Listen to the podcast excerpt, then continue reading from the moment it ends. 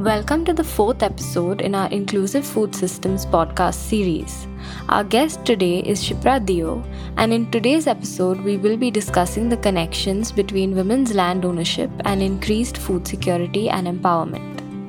Shipra is the director of women's land rights at Landesa India, where she leads Landesa's work for gender equal and inclusive land governance.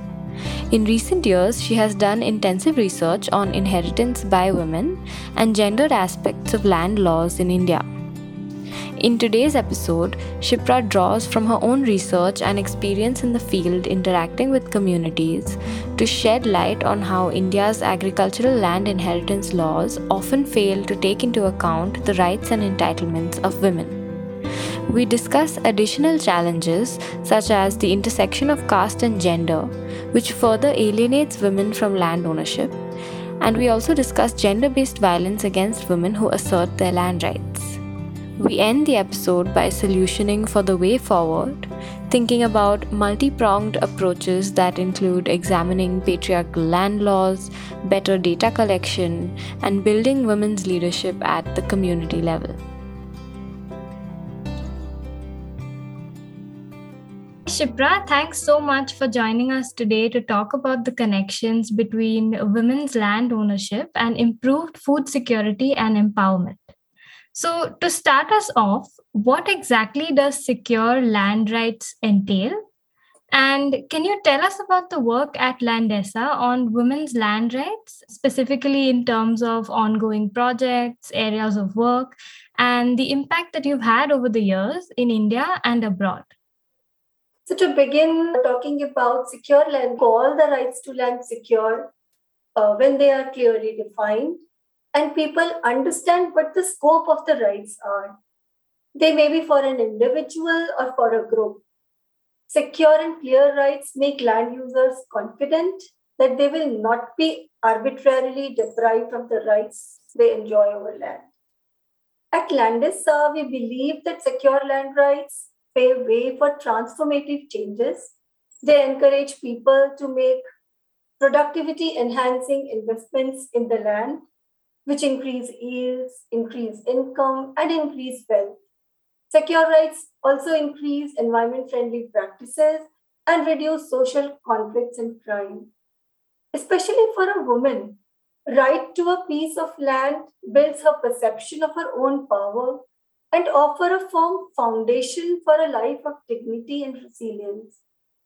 I think her control over land can lead to better nutrition, better education options, while also helping to reduce gender based violence and other threats to women's safety.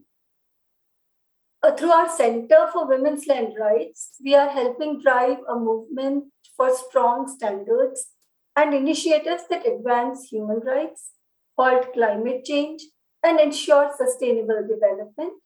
So, across the world and in India, uh, we work to make the land ecosystem gender responsive, by which we mean that it considers how women are treated and then responds to their needs as well.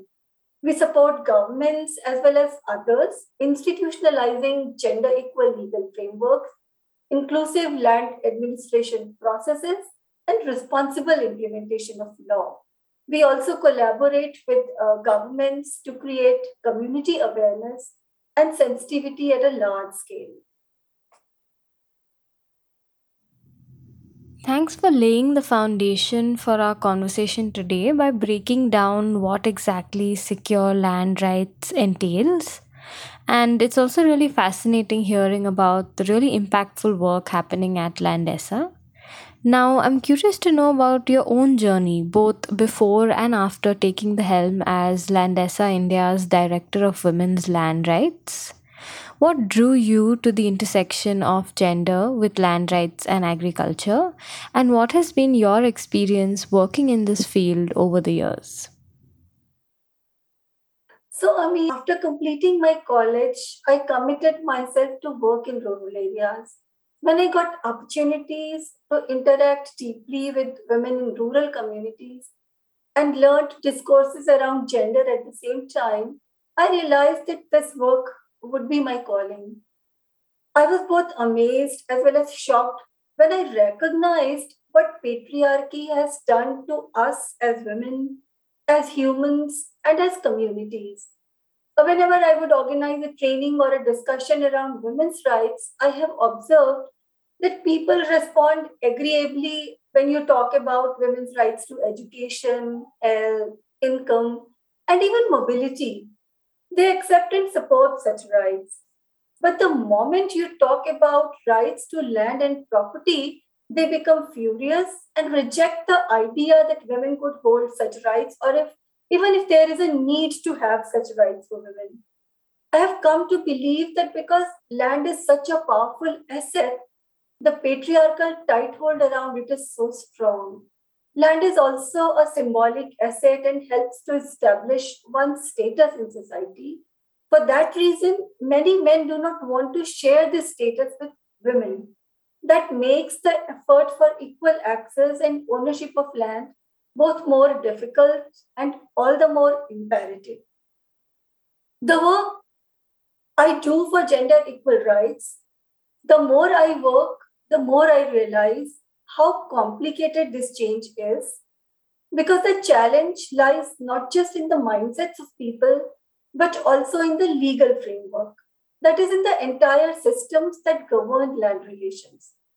So, to do this work, one has to understand the complicated weave of land, which includes land reforms, land ceilings, land records, land distribution, land acquisition, and of course, inheritance of land.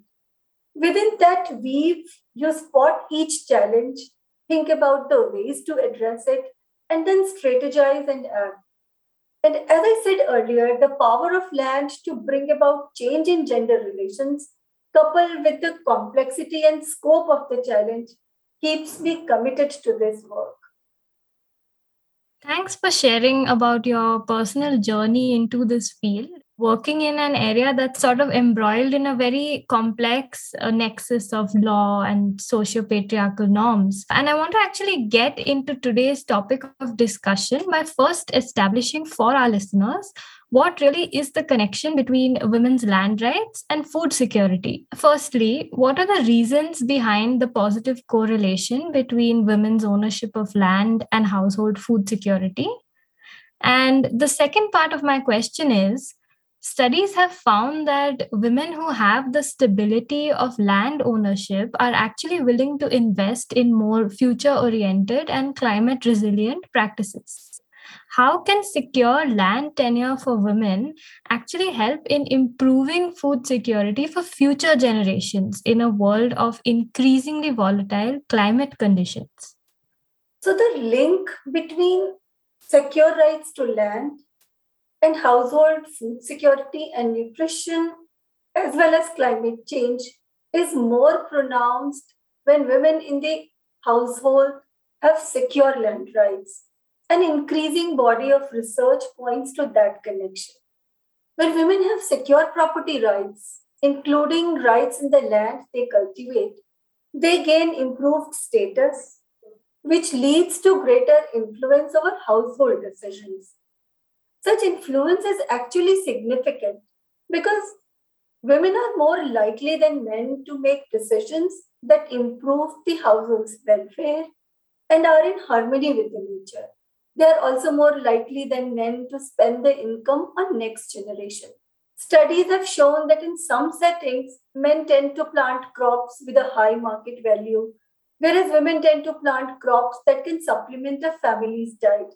So, for example, when it comes to deciding which crops to grow, which agricultural practices to adopt, which protection measures to apply, women are more likely to decide in favor of soil health, climate conservation, and food security. Secure rights over land also encourage women to make long term investments that further soil protection and restoration because they are assured of receiving the benefits that will unleash from this investment. In this case, it may mean planting border trees or leaving the land fallow or using soil solarization. Conversely, without effective legal control over the land they farm, women often lack the incentive, security, opportunity, or authority to make such decisions. They fear that the land they are farming today may go to someone else in next season or next year. So, emerging evidence suggests that when women hold secure rights to land, efforts to tackle climate change are more successful, and responsibilities and benefits associated with climate change response programs are more equitably distributed in the communities. Now, crucial to any discussion on land and food security would be a conversation on farmers. Women farmers and farm workers who do not have access to land rights are effectively invisibilized, despite the fact that their labor input on farms is equal to, if not more than, that of their male counterparts. What are the dangers of this invisibilization? And what do these women farmers and farm workers stand to gain if they are given secure land rights, from access to government subsidies and loans to greater decision making power and bargaining power at home and in markets? That actually is a very intricate connection. When women are not recognized as farmers because they do not have access or ownership to land, they get ignored in the entire agriculture ecosystem. They are not able to participate in farm management decisions such as what to grow and how to plant and irrigate and fertilize and how to market the crop. Or if they do work with their husbands to make such decisions, the community doesn't recognize that women are playing these roles. The woman's physical field labor in such contexts becomes just an extension of her unpaid household work. At the same time, women also get ignored in the policies because all the agricultural policies are target mostly targeted mostly men farmers. Agriculture research is not targeted to women's needs or attuned to their perspective and knowledge. Women are not included in agricultural training and extension services. Market spaces are not built according to their convenience and needs. So, when women do not own land, they are also not able to benefit from various agriculture support programs such as credits, subsidies, crop insurance, etc. Because all of these programs continue to be linked to land ownership in a lot of cases. And women at the same time are not able to make sustainable investments in agriculture, either to control soil erosion or to increase water use efficiency. And while women do not receive the identity and dignity they deserve, they are unable to contribute fully to the economy. And this results in high costs, both in terms of economic as well as human development. There is this often cited data by FAO, which found that if women farmers had equal access to resources, credit, farming, equipment, and new technologies, yields could increase by 30% per household and developing countries could experience an overall increase in agricultural output by 2.5 to 4%. But beyond these numbers and intricate connections, I really find that land rights for women are critically important because they change the way women are viewed and the way women view themselves. They dig down to the root of gender inequality and quietly uproot it and overturn the gender relations and give women control of their own lives. What are the ways in which gender inequality is intrinsic to land inheritance laws in India? And what role does religion play in the deeply patriarchal socio legal nexus of land inheritance? So, inheritance laws in India find their roots in the diverse religious beliefs of different communities that have coexisted for centuries, maybe. It was during the colonial times that the codification of laws began, and issues related to inheritance of property and also marriage, divorce, adoption, etc., were left to be governed by religious laws. Today, it's the Hindu Succession Act that applies for Hindus, Sikhs, Jains, Buddhists in India. Sharia law applies for Muslims, and it's the India Succession Act which applies for Christians and Parsis in India. All of these acts treat women and men differently. When I started plunging into inheritance laws, I was actually surprised to note that these laws are actually not designed or based on principles of justice and equity as we would want them to be, but they are based on religious beliefs and practices followed over the ages. In one way or the other, in all these laws, inheritance rights of women and girls are inferior to those of men and boys. None of these provides absolutely equal rights to women the Hindu Succession Act and the India Succession Act, which together govern nearly 80% of the population in India, for the most part provide equal rights to daughter, but a Muslim daughter receives only one third of a son's share in their father's property. There also are some states which have their own specific provisions of inheritance in the state revenue laws, which govern agricultural land. These are mostly the northwestern states of Uttar Pradesh, Uttarakhand, Punjab, Haryana, even Delhi. These states all treat women's rights differently in the agricultural laws. But what unites all of them is that all of them treat women's rights as inferior to men's rights. In Punjab, Himachal, and Haryana, a widow or a daughter are not considered as the primary heir. In Uttarakhand and Uttar Pradesh, they recognize only a widow as a primary heir. Uh, while Uttar Pradesh recognizes only an unmarried daughter as a primary heir and not a married daughter. So there are varied rules, regulations, but the thing which unites all of these is that women's rights are inferior to men's rights. But in all of these states, these northwestern states uh, that I'm talking about, even when a woman gets rights, they are subject to being lost, which means she often loses the rights if she remarries or if she doesn't cultivate land for a specific period of time. Men do not face any such risks. This discussion on religion and social practices that have carried forward through the ages brings me to my next question, actually, which is on caste. In India, land is seen as a status symbol, and so its ownership is determined by social norms such as those of caste. What are the vulnerabilities of lower caste women in India who are denied access to land because of their social status?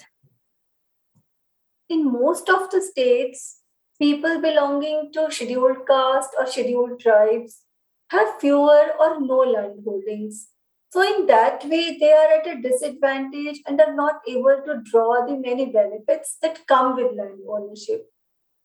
But the women from tribal communities face additional specific disadvantages. Our constitution provides special protection to the customs and practices in tribal regions, and the central and state laws are not enforceable in these regions. So the inheritance for tribals is governed by their own customary laws, which are largely uncodified. I have recently studied customary laws of Santhals and Munda tribes in Jharkhand and found them to be harshly patrilineal. Women here there have only the maintenance rights as widows and as daughters, which means that they can only live on the inherited land during their lifetime and cannot claim any rights to the ownership. In fact, during my study, I noted two very disturbing trends. One is that the customs related to maintenance rights of a widow have deteriorated over time. And we can understand the deterioration in three phases. In phase one, the widow had full management rights over the entire land that the deceased held and she could use it as she wanted. In phase two, the custom reduced the widow's right to a piece of land only sufficient enough for her maintenance. And in phase three, the current custom has reduced her right to only subsistence maintenance. That is, she receives just the bare minimum to survive, and she has no independent access to any patches of land.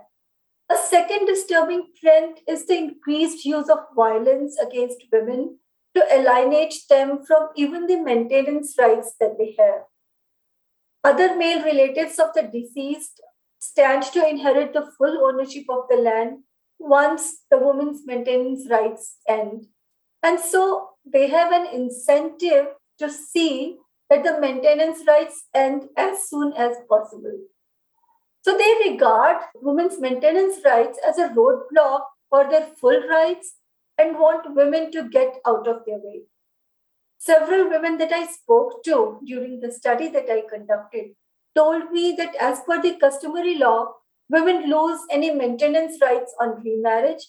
So the male relatives want to create a situation so distressful that women are left with no option but to leave and remarry. And they use all sorts of violence to achieve this. They would demean them, ostracize them, and not give them enough to eat, use physical and sexual violence, etc. The social violence also takes the form of witchcrafting, uh, where a woman is branded as a witch and subsequently thrown out of the community or murdered sometimes. Such is the threats that women perceive from women who would dare to interfere with men's control over land in those uh, communities. Apart from the religious and caste based social legal barriers that stand in the way of secure land tenure for women, there's also the question of gender based violence. In the South Indian state of Kerala, researchers found that 7% of women who owned immovable property were subjected to domestic violence, as opposed to 49% of women who did not own property. At the same time, studies have found increased incidences of violence against women who assert their land rights as a result of men attempting to re establish their dominance over these women what really is then the connection between gender based violence and secure land tenure for women? How can we ensure the latter without increasing incidences of gender based violence? Land ownership transforms lives because it allows women to stand up for themselves and reduces their willingness to live with domestic violence. Since land is a powerful asset to fall back on it increases a woman's ability to assert herself and to stand up for herself in most situations. There are several promising studies in India and elsewhere which suggest that women's home ownership increases status and self confidence and is associated with lower levels of physical and domestic violence. But at the same time, holding a valued economic and social asset such as land may also disrupt uh, traditional power dynamics. Economically independent women may be perceived as threatening those men and maybe women who have traditionally controlled assets and decision making. I remember once reading that an old woman in Uttar Pradesh was shot dead by her drunken son because she wasn't allowing him to sell the land which was in her name. So the context really matters. What's even more common is the use of violence to prevent women from asserting their rights in the first place. Last year, I met a woman who is a college professor in Punjab. When she demanded her rights in the parental property, her brother invited her to first have sexual relations with him and become a member of the family. Similarly, Jharkhand and Odisha are the states infamous for the instances of witch hunts, as I spoke about uh, earlier, where women who have claims on the land are declared witches and then brutal violence is inflicted upon them so that they shun their claims. Such is the nature of this violence, you know, profound and brutal. So there are cultural norms that grant impunity to the uh, perpetrators and also contribute towards the normalization of this, this violence. When women want to report, they have difficulty in accessing support resources and avenues to hold perpetrators accountable. So, these patterns of violent behavior play a key role in maintaining the disparity in power relations, preventing women from asserting any access to land, which has the further effect of pushing them into more vulnerable positions. So, when we work to strengthen land rights of women, it is important to understand the context, think holistically, work at several levels and with multiple stakeholders, and to work for progressive changes, taking one step at a time, maybe. As we near the end of today's discussion, I want to also discuss government interventions for women's land rights. Government schemes to encourage land ownership for women do not always translate into on ground empowerment for women. Oftentimes, land is allocated in a woman's name only for male members of the family to get access to the benefits of certain government schemes that target women landowners. The women, however, end up as silent owners with no real decision making power over their land. What are some of the obstacles that prevent effective policy design and implementation for women's land ownership? There are two main things that I can cite here. First, the land reform principle, popular at the time of independence, primarily was land to the tiller. And lawmakers then and now continue to see the tiller as male. This attitude causes women's independent identity to be subsumed in the identity of the household. Secondly, we as a society presume that land belongs to the household and that household heads are men and that everyone's interest in the household are aligned. The people who are responsible for making and implementing these land related laws, they all carry these biases, policies, and laws of land governance, including rules on government land distribution, fixation of ceilings, forfeiture of surplus land, fragmentation of agricultural holdings, and of course, land inheritance, have all remained largely conservative with respect to rights of women. The language of law by itself is so patriarchal. As I read land laws, I note that they almost always refer to a landowner as a male. Laws frequently use male pronouns to refer to various actors in land sector. This includes like district collector, farmer, landlord, revenue officials, a lessor, etc. So when a policymaker or an implementer reads this law, the language causes them to dissociate women from land. This frequently leads to interception of even the progressive provisions that we have. For example, you talked of joint titling, uh, which refers to co ownership of land by a married couple. With the provision of joint titling, I have seen that the language in UP revenue law says that when a man is allocated a land title and if he is married, the name of wife should also be included in the title. What does this imply? That the main landholder is a man and the woman is just an appendage. A policy implementer reading this would have difficulty accepting a woman as equal right holder. The language instead should be that when the land is allocated to a married person, the spouses will have equal rights and name of both will be mentioned on the titles. So see this patriarchy is inherent and interwoven into the language of the laws and the policies.